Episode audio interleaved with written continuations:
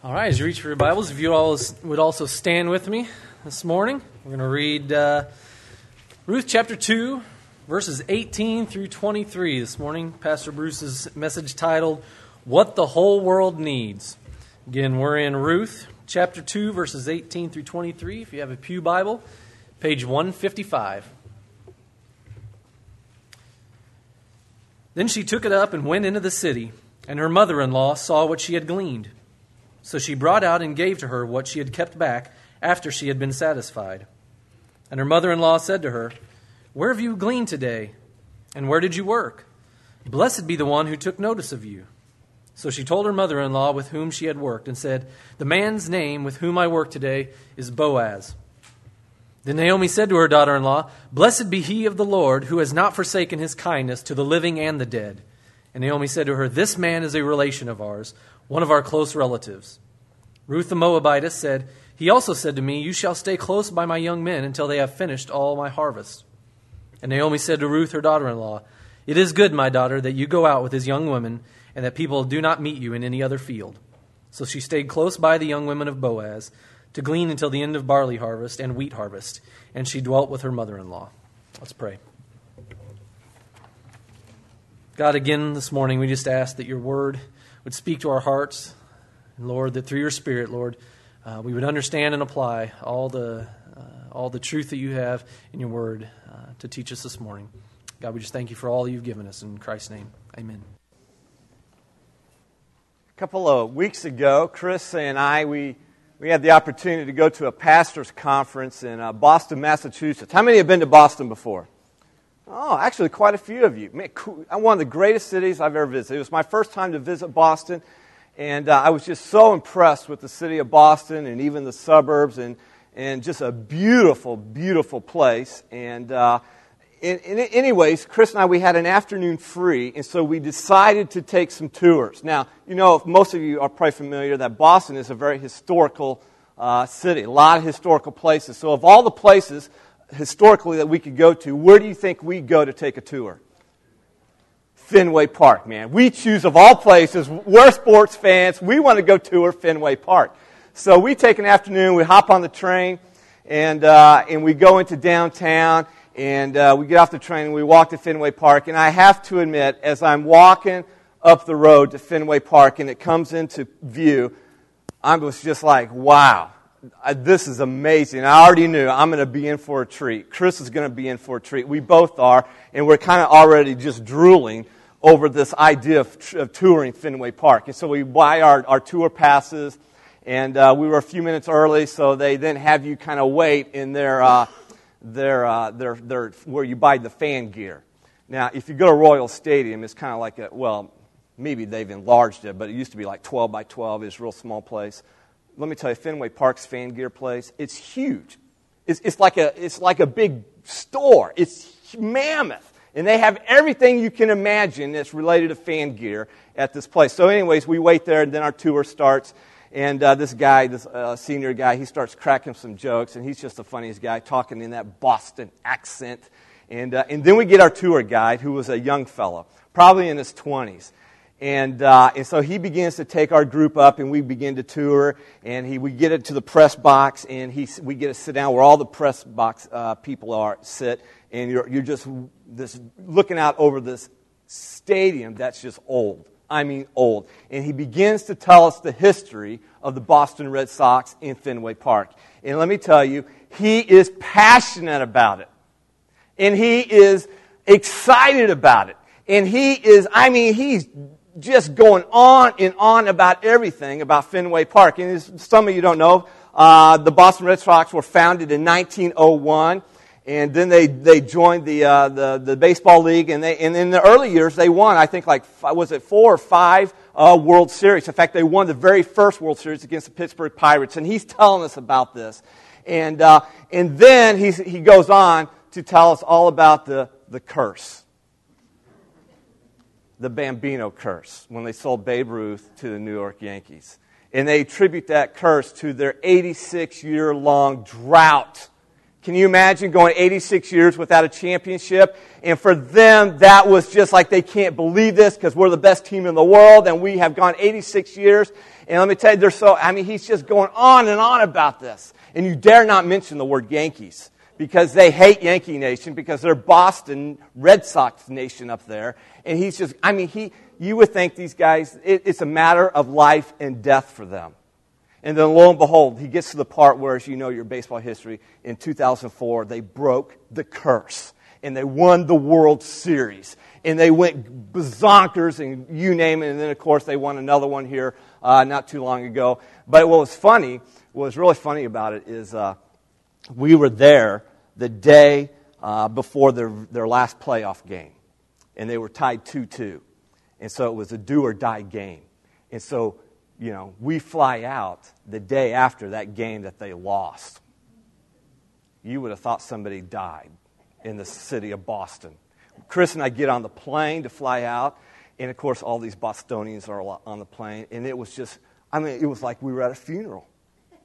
I mean, they take it as a matter of life and death, and that somebody died because their beloved Red Sox had lost. Now, in a real way, you know, they think they were dealing with a matter of life and death. As we continue in our book of Ruth, Ruth and Naomi actually did deal with death. And they are devastated by it. If you remember, just to catch you up a little bit, uh, Naomi has lost her husband Elimelech. She's lost her two sons. Ruth has lost her husband now. And so they, they have every reason to be disappointed. They have, are grieving. They're devastated. But God's grace has also been at work. And we have seen that in chapter 2 as well. God's grace was at work in the worst of times in their lives. In fact, at the beginning of chapter 2, Ruth and Naomi, they have hit rock bottom in their life. But by the end of chapter 2, they have found grace at the bottom of the barrel. Why? Because of the grace of God at work. God was working in their life. God's grace was working. And so now Ruth and Naomi are truly moving in life, moving from emptiness to fullness. They're moving from sorrow to joy, from bitterness to blessedness. In fact, it, all of this illustrates the theme of the book of Ruth that we looked at in the first few messages here. And that is if you want to find hope in a disappointing world, then turn to God. And that's what Ruth and Naomi have begun to do. Now, with all this in mind, I want us to stop and ask a question. And the question is this What do you think is the world's greatest need? And as you ponder that, the world's greatest need, I'm sure all kinds of answers can come to your mind. The world's greatest needs uh, wars, injustice, greed, natural disasters, economic uncertainty, poverty, and fear are just a few of the issues that our world is facing in the 21st century. But are these the greatest needs of our world today? These are certainly important issues. They grab the heart of God because they impact so many people. The world's answers to these great needs is to craft solutions by strengthening governments or increasing humanitarian aid and intensifying environmental protection or building stronger communities. But while the world is treating the symptoms, the root of the problem remains untreated. Why? Because what the world desperately needs is a kinsman redeemer to rescue us from our sin. What the world desperately needs is a kinsman redeemer to rescue us from our sin. Now, the Bible clearly identifies this, this great need that we have in our world today. And you can go to several verses, but I think Romans chapter 3, verse 23 sums it up well when it states simply, For all have sinned and fall short of the glory of God. In other words, what the Apostle Paul is telling us in this one verse in the book of Romans that the world's great need is not just political, it's not just economical, it's not just social, it's spiritual in nature. And the spiritual need affects the whole world, it affects all of humanity. Why? because all have sinned and fall short of the glory of God. But here's the good news what the world needs, get this, God provides. What the world needs, God provides. The next verse in Romans 3:24 says we are justified by his grace through the what? Redemption that came by Jesus Christ. You can go over to Ephesians chapter 1 and it says the same thing this way. In him, in who? In Christ Jesus, we have the redemption through his blood, the forgiveness of sins according to the riches of his grace. Now, what I want us to do today is I want us to look and see how God's provision to the world's great need applies, first of all, to Ruth in this story of the book of Ruth that we've been looking at. And then I want us to see how God's provision to the world's great need applies to us here today. For those of us who are living now in the 21st century. So we're going to look at two things. How God's provision to the need, first of all, applies to Ruth, and then how it applies to you and I. So let's look at it first for Ruth. What the world needs, God provides. Number one, Boaz is Ruth's kinsman redeemer. Boaz is Ruth's kinsman redeemer. Now, we'll look at this uh, in the actual story of the book of Ruth uh, when we come back in November, because we're going to take a three week break for our missions emphasis here, as you see with all these flags and posters up. So we'll come back to first Sunday in November and we'll look at this, how this played out exactly uh, for Ruth and Boaz. But I want to give us an overview right now on the concept of Boaz as Ruth's kinsman redeemer. Now, when Ruth went with Naomi back to Bethlehem, you may remember that they were, they were starving to death, basically. They had no food. And so food, though, was, not, was, was only one of the things that Ruth lacked in her life. She had not just turned away from her family and her false gods to follow the one true God. In doing so, she had also given up, by all human appearances, the prospect of a marriage or remarriage, the prospect of having a home of her own. And even though she now had food, because then when they returned to Bethlehem, it was the beginning of barley harvest. And so food was plentiful. And so, although she now had food through the gracious generosity, uh, generosity of Boaz, what Ruth still needed, though, was a husband to rescue her from her widowhood. So, what Ruth still needed was a husband to rescue her. This need is emphasized for us by the closing statement in the very last sentence of Ruth chapter 2. Notice it in your Bibles. If you go to Ruth 2, verse 23, it says simply this. And it's so easy to miss, it's so easy just to kind of gloss over and pass by. But it says, And she dwelt with her mother in law. Now, if you're dwelling with the mother in law, what's the inference there? That you're a widow, especially in this day and age. But why state the obvious? Why would the author of the book of Ruth state what is so obvious to us as we've been reading through the book of Ruth?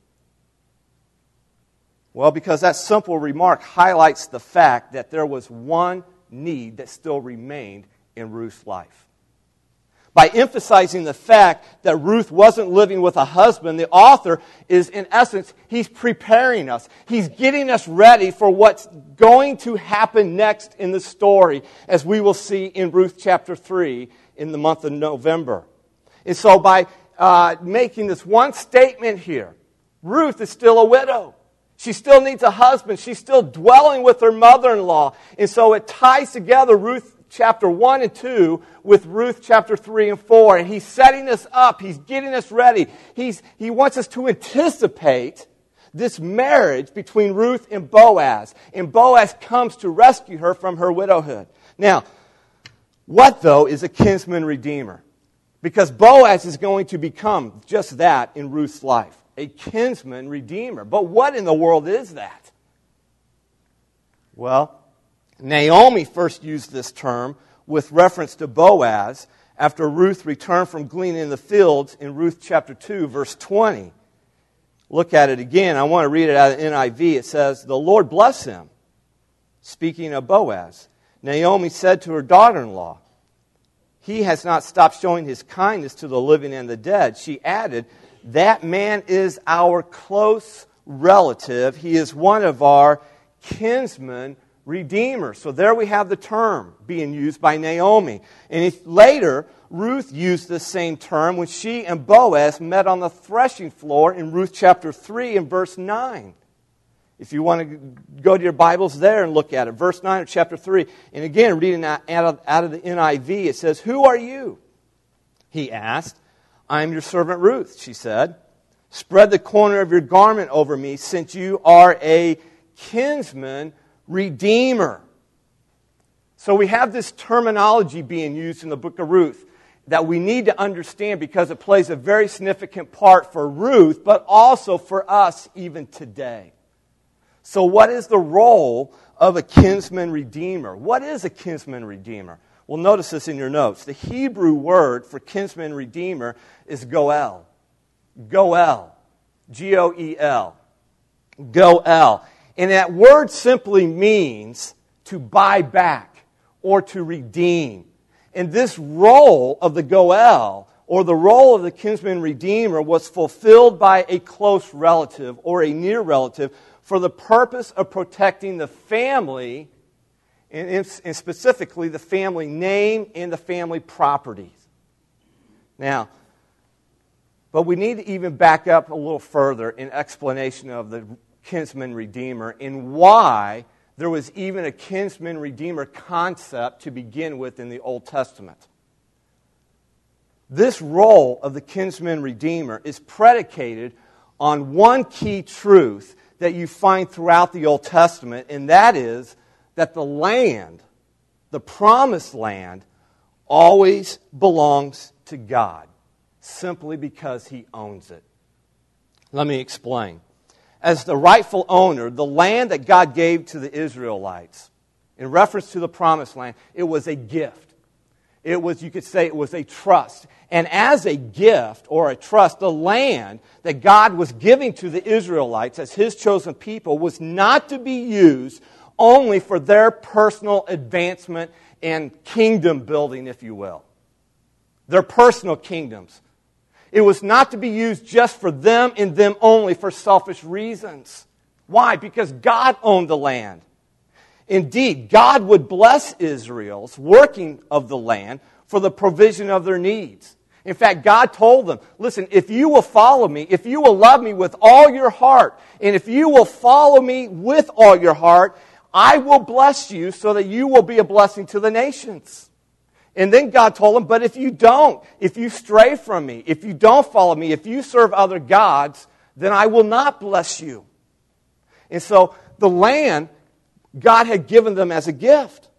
But that land was not to be used just for them personally, not for their own advancement. It was not to consume their attention, it was not to consume their uh, focus in life. Now, why is that? Because, as I already said, they are the people of God. But, folks, they're not just a, the people of God. Uh, there, there's more to it. They are the people of God in the sense that they have re- been redeemed by God. And what were they redeemed out of? Where were they residing before God gave them the promised land? God redeemed them out of the bondage of Egypt. And so now they were to live as a witness to God's grace of redeeming them out of the bondage of Egypt, of saving them and bringing them out of slavery and giving them this land, the promised land to them that flowed with milk and honey. They were to live for God in His glory. So other nations would now know who the one true God is. That God is the true God, not these false gods of, of Moab that Ruth was familiar with, but that she would become familiar with the one true living God, Jehovah. And so, for this reason, the land was to be the stage for ministry to one another within the Israelite community, as well as an opportunity to meet the needs of those outside of the Israelite community, those outside the family of God, thereby making the promised land their stage for missions to the nations. And so the land was everything for the people of God at this point in time. As you can imagine, a family share then in the promised land. Let's pretend you're all part of the nation of Israel. Each family would now own a piece of land. You would have a stake in the promised land. Through the tribes of Israel, you were given ownership.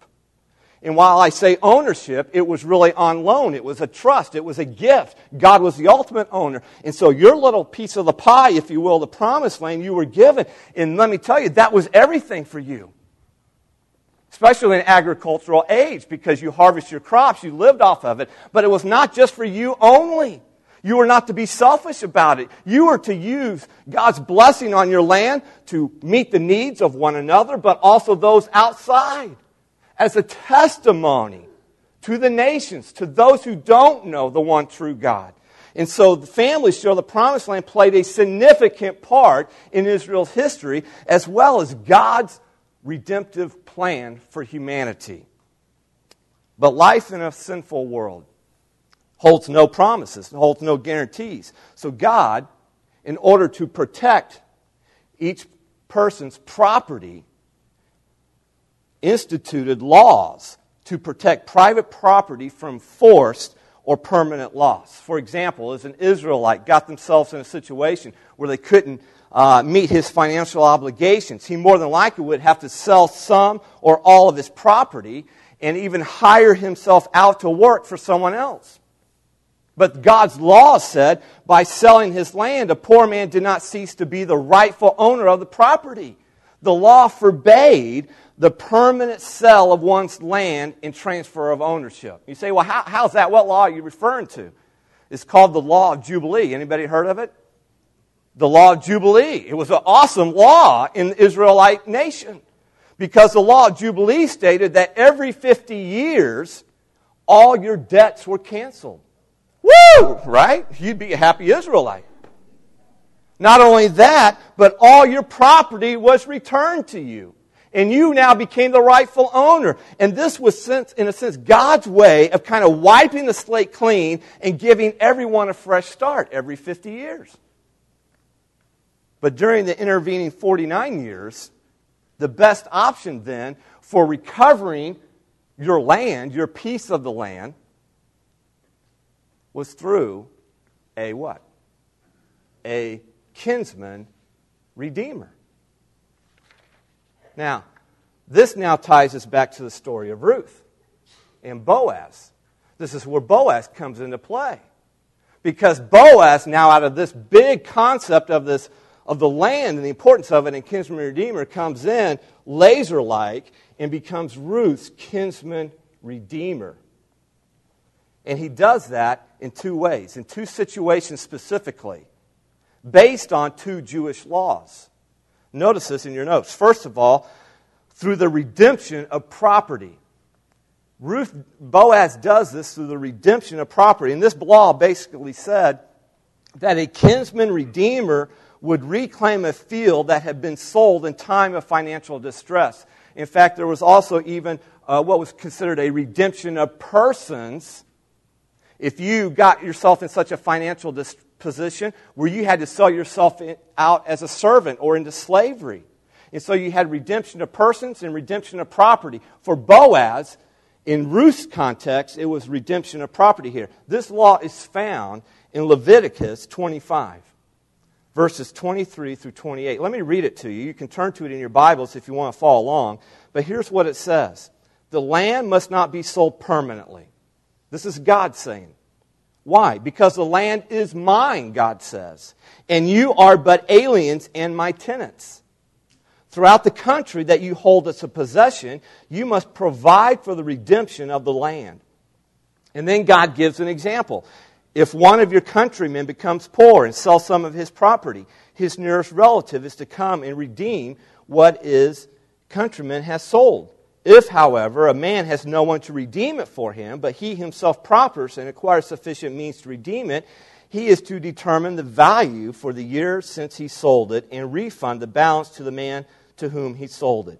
He can then go back to his own property. But if he does not acquire the means to repay him, and what he sold will remain in the possession of the buyer until the year of Jubilee. It will be returned in the Jubilee, and he can then go back to his property, back to his land, which was everything for the Israelites. And so this is how Ruth, Boaz becomes a kinsman redeemer for, for Ruth. Number two, the second way is then redemption of name. The redemption of a, a family name, where a kinsman redeemer would marry a relative's widow to care for her and have a child. Basically, God set up a law where, under certain circumstances, the kinsman redeemer uh, could marry the widow and raise up a child for the brother or even another relative who had died childless in order to continue the family name. This strange law is found in Deuteronomy chapter 25, verses 5 through 10. I won't take the time to, to read it, but it, you, on your own, you can go there and, and see this law. So we have have these two instances, situations, and again, we'll look at them in detail when we come back in November. Now, obviously, there were plenty of loopholes that Boaz could have slipped through and absolved himself of any legal responsibility when it came to marrying Ruth, had he so wished. But Boaz, remember, as we looked at last week, he's not concerned with just fulfilling the law. He's not concerned with just obligation of the law. He had a heart that had been touched by God's grace. Therefore, it overflowed with grace to those around him. This is why Naomi rejoices when, when Boaz is the man who helped Ruth because he is one of our kinsmen redeemers. And so when Ruth comes back home and she, and she comes back with this ephah of flour, of, of barley. And Ruth, Naomi sees how much it is, and she's like, Man, where'd you get all this? Where did you work? And, and Ruth is like, Well, I worked in this field, and, and it was Boaz. And she's like, Whoa, Boaz! Ruth, do you know who he is? He's one of our kinsmen redeemers. And the bells start going off in Naomi's mind now. There's hope. We can be rescued out of our situation in life. And as, as we shall see, Boaz does just that. He came to the defense of Ruth and Naomi. Why?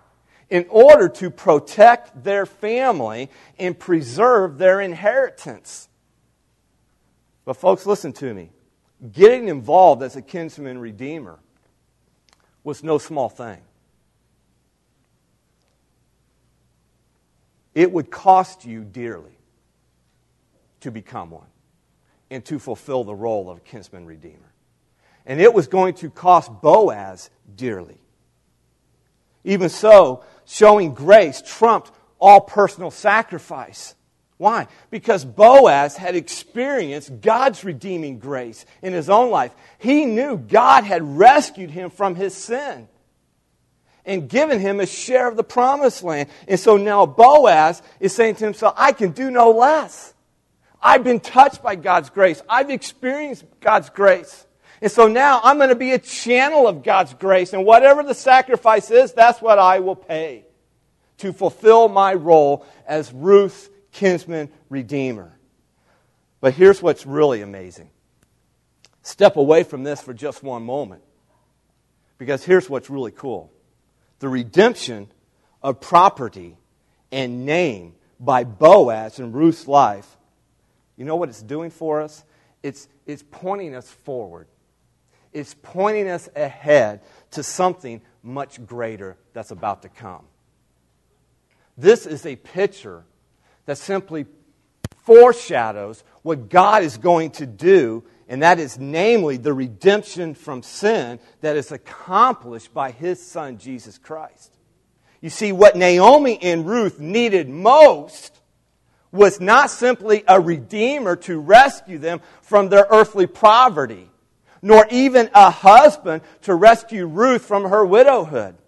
Rather, what they both needed most in life was a heavenly redeemer to rescue them from their sin. And so, what the world needs most, God provides. God does that through Boaz for Ruth as a kinsman redeemer. And just as Boaz is Ruth's kinsman redeemer, Jesus, our second point here, is our kinsman redeemer. Now, again, we all need a redeemer. Some of us realize it, some of us don't. Why? Because the Bible teaches that our greatest problem is what? Sin. I'm born that way. I'm born selfish and sinful. That's my identity when I'm born. I'm a sinner, God calls me. That's my spiritual identity when I'm born. That's why I need to be redeemed, born again, so that I can change my identity from being a sinner to a son of God or a child of God. You see, we are in the bondage to our sin. And because of that, we are separated from God. And we desperately need a Redeemer to rescue us from our sin. But, folks, listen to me. It won't be your parents. It won't be your spouse. It won't be your friends. Jesus Christ is the only one qualified to be our Redeemer. Let me show you why, real quickly here. Why Jesus fulfills the role of our kinsman Redeemer. Number one, Jesus is my nearest kin through his incarnation. He's my close relative through his incarnation. Now, hang on to that word. I know that's a big word. Some of you may not be familiar with the word incarnation. But basically, in order to qualify as a kinsman redeemer, a man had to be a close relative or kin. This is why God sent his son Jesus to take on human flesh when he was born. This is why we celebrate Christmas. It'll be here before you know it. Jesus was the perfect God man. And as a man, he qualifies as our human relative. And as God, he qualifies as the sinless, perfect Redeemer. The Bible describes the incarnation of Jesus this way in John chapter 1, verse 14, when it says, The Word became flesh and made his dwelling among us. We have seen his glory, the glory of the one and only, who came from the Father full of grace and truth. And it's the idea that Jesus left heaven and came to earth and dwelt among us. He just he pitched his tent and lived among us as the perfect God man. The incarnation, I'll admit, it's a mystery beyond my understanding at times. Who can fully understand the incarnation of Jesus Christ? And yet, because of his incarnation, Jesus fulfills the role of our kinsman redeemer. Number two, only Jesus has the means to redeem me. You see, a kinsman redeemer had to have the, the wherewithal, the means, or the power to be a redeemer. In other words, he had to have the bucks. He had to have the money to buy back the property or even buy back the person from slavery. And Jesus qualifies because he has plenty of riches to purchase people like us who find ourselves in sin. Aren't you glad there's no recession in heaven? No economic chaos in heaven? The psalm says, The earth is the Lord's and everything in it. The Bible says in 2 Corinthians 8 9, one of my all time favorite verses, this verse is so simple and yet so powerful. 2 Corinthians 8 9, for you know the grace of our Lord Jesus Christ, that though he was rich, who was rich? Jesus, yet for your sakes he became poor, so that you through his poverty might become rich. This verse explains God's grace in action. The grace is the favor that Jesus showed to us when he was willing to take all the immeasurable riches he possesses in heaven and spend it on our redemption. How many of you like a, uh, you love a good story, but not just, you like a, a rags to riches story. You know, they sometimes, you know, write books about it, make movies about it, rags to riches. And as I was thinking about this concept, I couldn't help but think about Steve Jobs, who this last week passed away, died. Steve Jobs, if you're not familiar with him, you're familiar with the products that he invented. If you have an iPhone or an iMac, iPod, iShuffle, then you know Steve Jobs indirectly. Steve Jobs was the founder of Apple. Died at the age of 56 from pancreatic cancer this last week. Steve Jobs is interesting when he was growing up, he wasn't growing up all that, grow, he didn't grow up all that wealthy. In fact, there was a time when he was in college that he lived on it just he was truly a rags to riches story. In fact, he was adopted by his parents, never had any relationship with his biological father whatsoever. But he truly made it rich, didn't he? I mean, talk about a guy, rag to riches story, and yet he passes away at the age of 56. And my thought is, he died wealthy, but he, did he die redeemed by Jesus Christ? Because in the end, that's all that matters. That is all that matters. Did he die a redeemed man by Jesus Christ because he put his faith and trust in Jesus Christ? I don't know. The story of salvation from Jesus' perspective is riches to rags to riches. Because Jesus emptied himself and his heavenly bank account in order to purchase our redemption. In the process, he became poor so that we might become rich spiritually and eternally in him. So don't look to the government to redeem you. It doesn't have the power. Don't look for your job to redeem you. It doesn't have the means to do so. Don't look to your family or friends to redeem you. They don't have the power either. Only Jesus has the means necessary to purchase your salvation. Number three, only Jesus is willing to do so, willing to redeem me. You see, a man could be a relative, he could even have plenty of moolah, but the third requirement was that he had to be willing to be a kinsman redeemer. He could be a very wealthy relative, but he could still refuse to fulfill the role of a kinsman redeemer. Jesus qualifies because he was willing. He voluntarily died for you and I. Mark chapter 10, verse 45 says this about Jesus. For even the Son of Man did not come to be served, but to serve and to give his life as a ransom for many. That's the willingness of Jesus. And you're like, man, why would anybody do that for me? Why would Jesus be willing to die for me so that he could redeem me? Because you are created in the image of God for the glory of God. And he loves you dearly as his creation. Listen, God doesn't want you to waste your life on the stuff of this world that won't make a difference when it's all said and done. If Steve Jobs is in hell at this moment, you think he cares about his inventions of an iMac, iPad, iPhone? No. God redeems us because he loves you. He doesn't want you wasting our lives on the things that don't matter. And I'm not saying it's wrong to have an iPad and iMac. Listen, I got an iMac in my office. It's just it shouldn't consume us. It's not the passion of my life. God wants to save your life from sin's eternal destruction. He wants to give you a life of purpose and satisfaction. But that kind of life only comes through our redemption from sin. That's why Jesus loves you and is willing to redeem you. But there had to be a price paid, which brings us to number four. Only Jesus has paid the full price to redeem me. The fourth requirement was you had to pay the full price to buy back the person or the property. And the price of our redemption was too high for anyone else to pay. But at the cross, Jesus paid the full price to redeem us from the law and our sin and from death.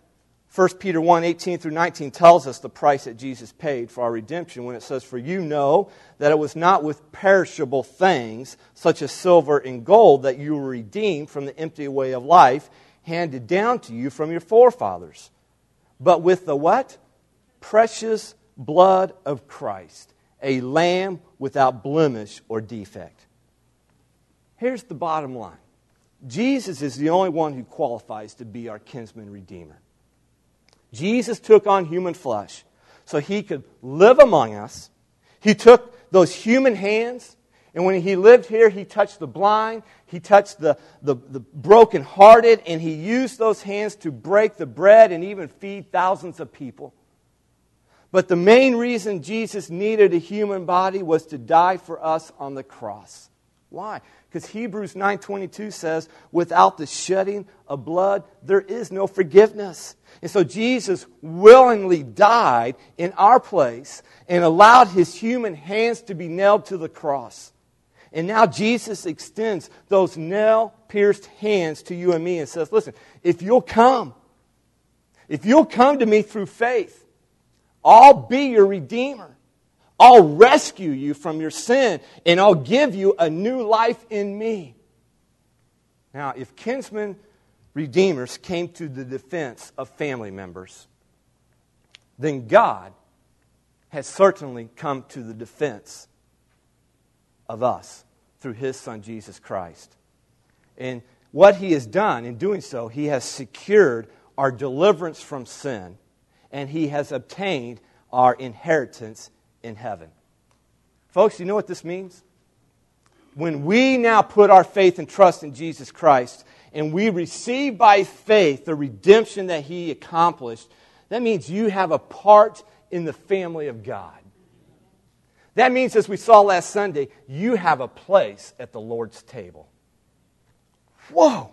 Why? Because you're no longer seen as a sinner. You are now seen from God's perspective, through Christ's righteousness, as a son and daughter in God's family. This means you have an inheritance reserved in heaven. An inheritance. Some of us don't even know we have inheritance. Like, I didn't know my parents are poor. They ain't leaving me anything behind, we think. I know my dad isn't. He says, I'm spending it all before you get a dime, Bruce. I tell dad, I don't care what you spend, Dad, because I got one in heaven. I have an inheritance in heaven, right? Did you know you have an inheritance in heaven? You know what this means? It doesn't matter what our economy's doing right now.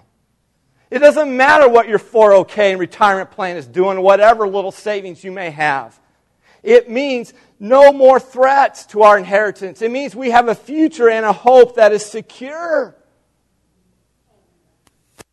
So now, with that kind of security, of an inheritance set aside for us. With our place at the family table, uh, with our place in the family of God, you know what that means we can do now? We can fulfill God's missional purpose in our lives.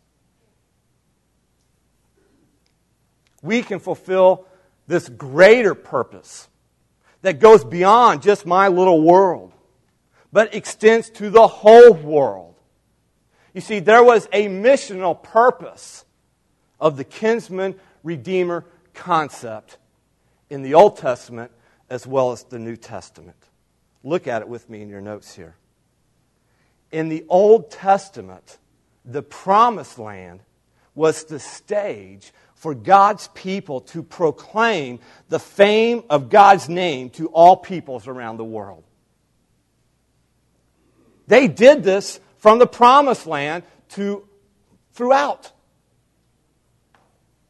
This is why God redeemed his people from the bondage of Egypt and gave them the promised land as an inheritance. So they would now proclaim the fame of God's name to the nations. You see, the promised land was the stage on which Israel lived out its relationship with God in relation to each other and to those outside their family.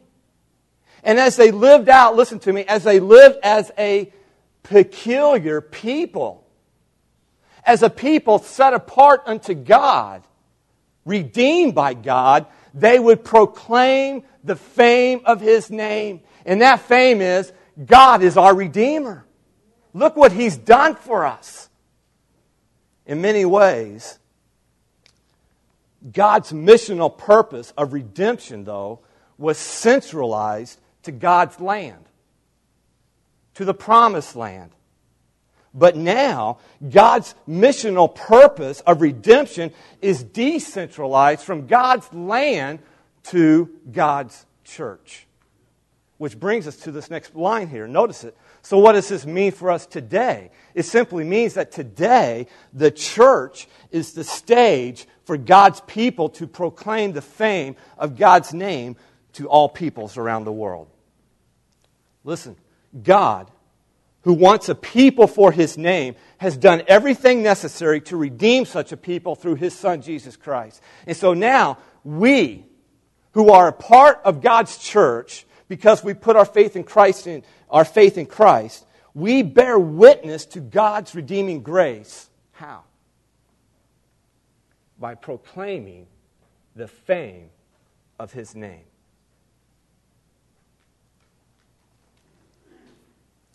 We do this verbally, and we do it through deeds. We do it with our whole life. This is why Jesus says in Matthew 24, verse 14, and this gospel of the kingdom will be proclaimed throughout the whole world as a testimony to all the nations, and then the end will come. The gospel is all about the triumph of Jesus over sin and death and judgment and Satan as our Redeemer. And the aim of proclaiming this gospel of the kingdom is that the nations might know the fame of God.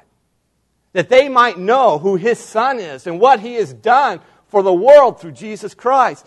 God declares this missional purpose in Isaiah 12, verse 4 when he says, Give thanks to the Lord, call upon his name, make known his deeds among the peoples, proclaim that his name is exalted. You know what the heart cry of our church needs to be? It's the heart cry that every, it needs to be the heart cry of every church.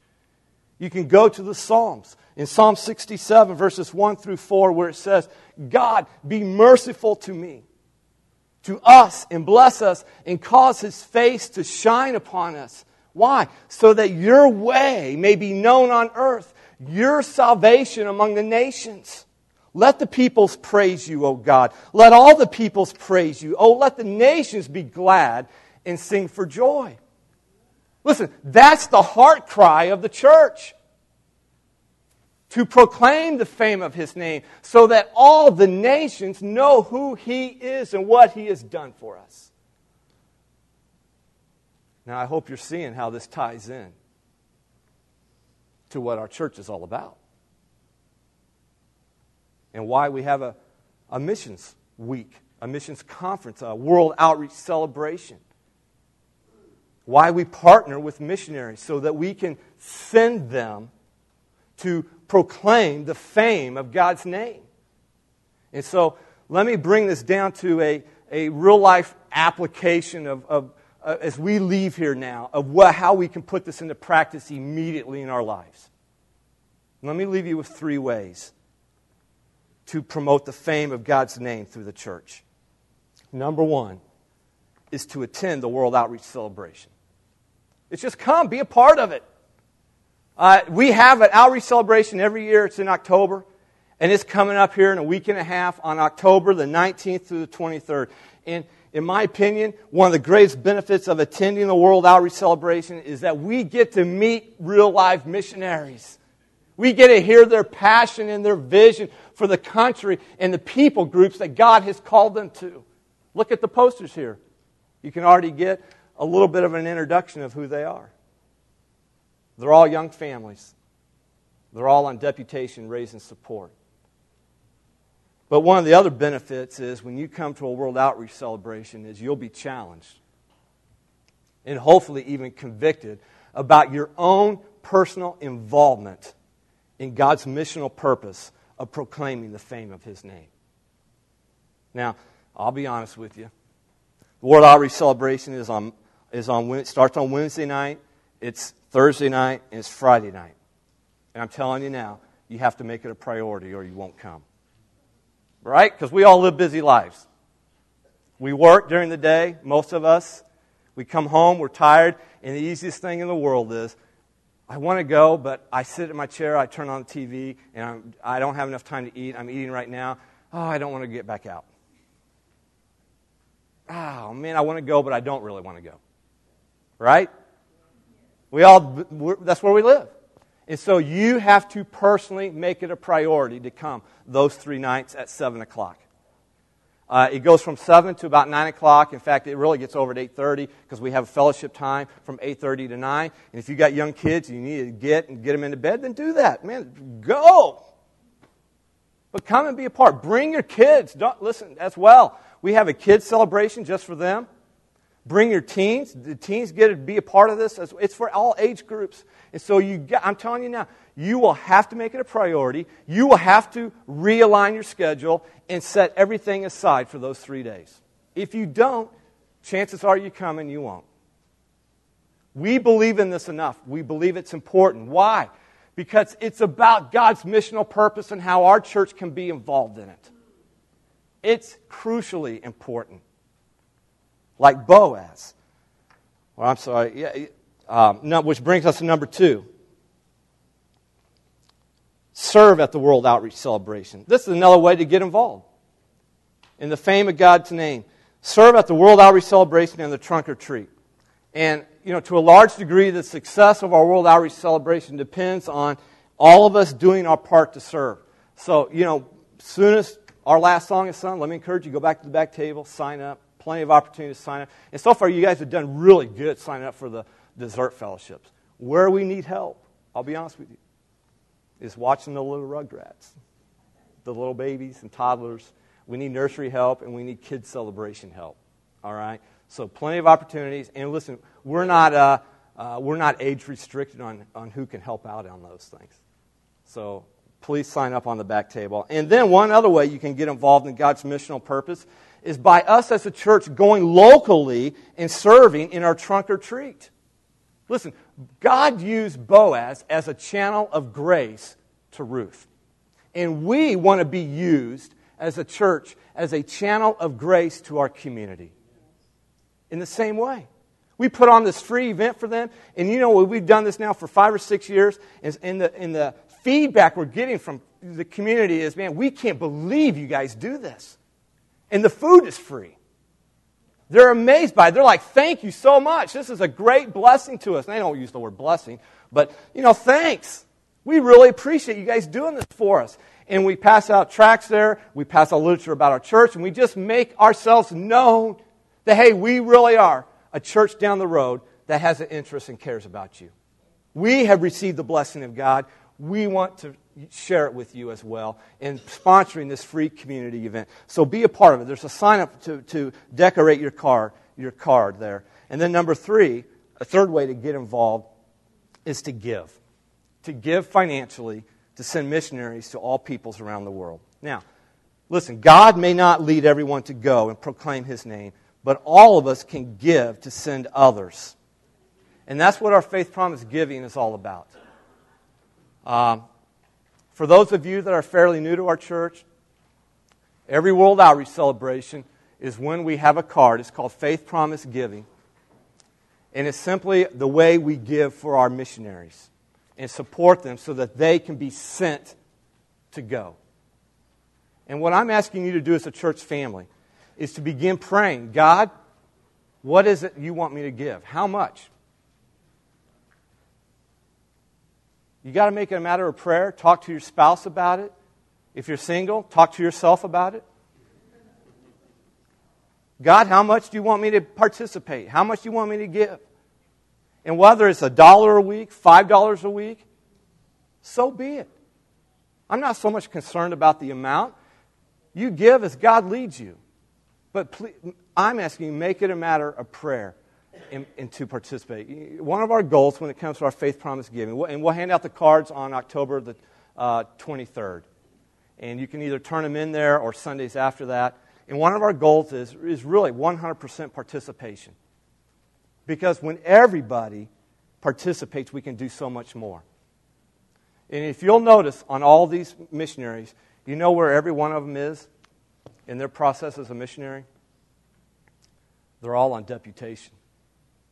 They're all trying to raise money so they can get to their field. And the only way we can take on some of these missionaries is if our faith promise giving increases. Listen, they're going out church to church trying to get the, raise their money. They're young, they have passion, they have excitement. I'm telling you, it's going to be a great time. But wouldn't it be awesome if our faith promise commitments come up somewhere, we could take on one or two or whatever the case may be on some of these families. But it's only going to happen as each of us participates, whether that's giving a dollar a week, five dollars a week, or some of you who God has really blessed, even given $50 a week, whatever the case may be. Let's pray. Lord, we come to you. We thank you for the kinsman redeemer that we have in Jesus Christ, the one who has rescued us from our sin. And Lord, we look forward to the time when we can, as a church family, put that into practice as far as taking this concept of Jesus Christ as Redeemer to the world.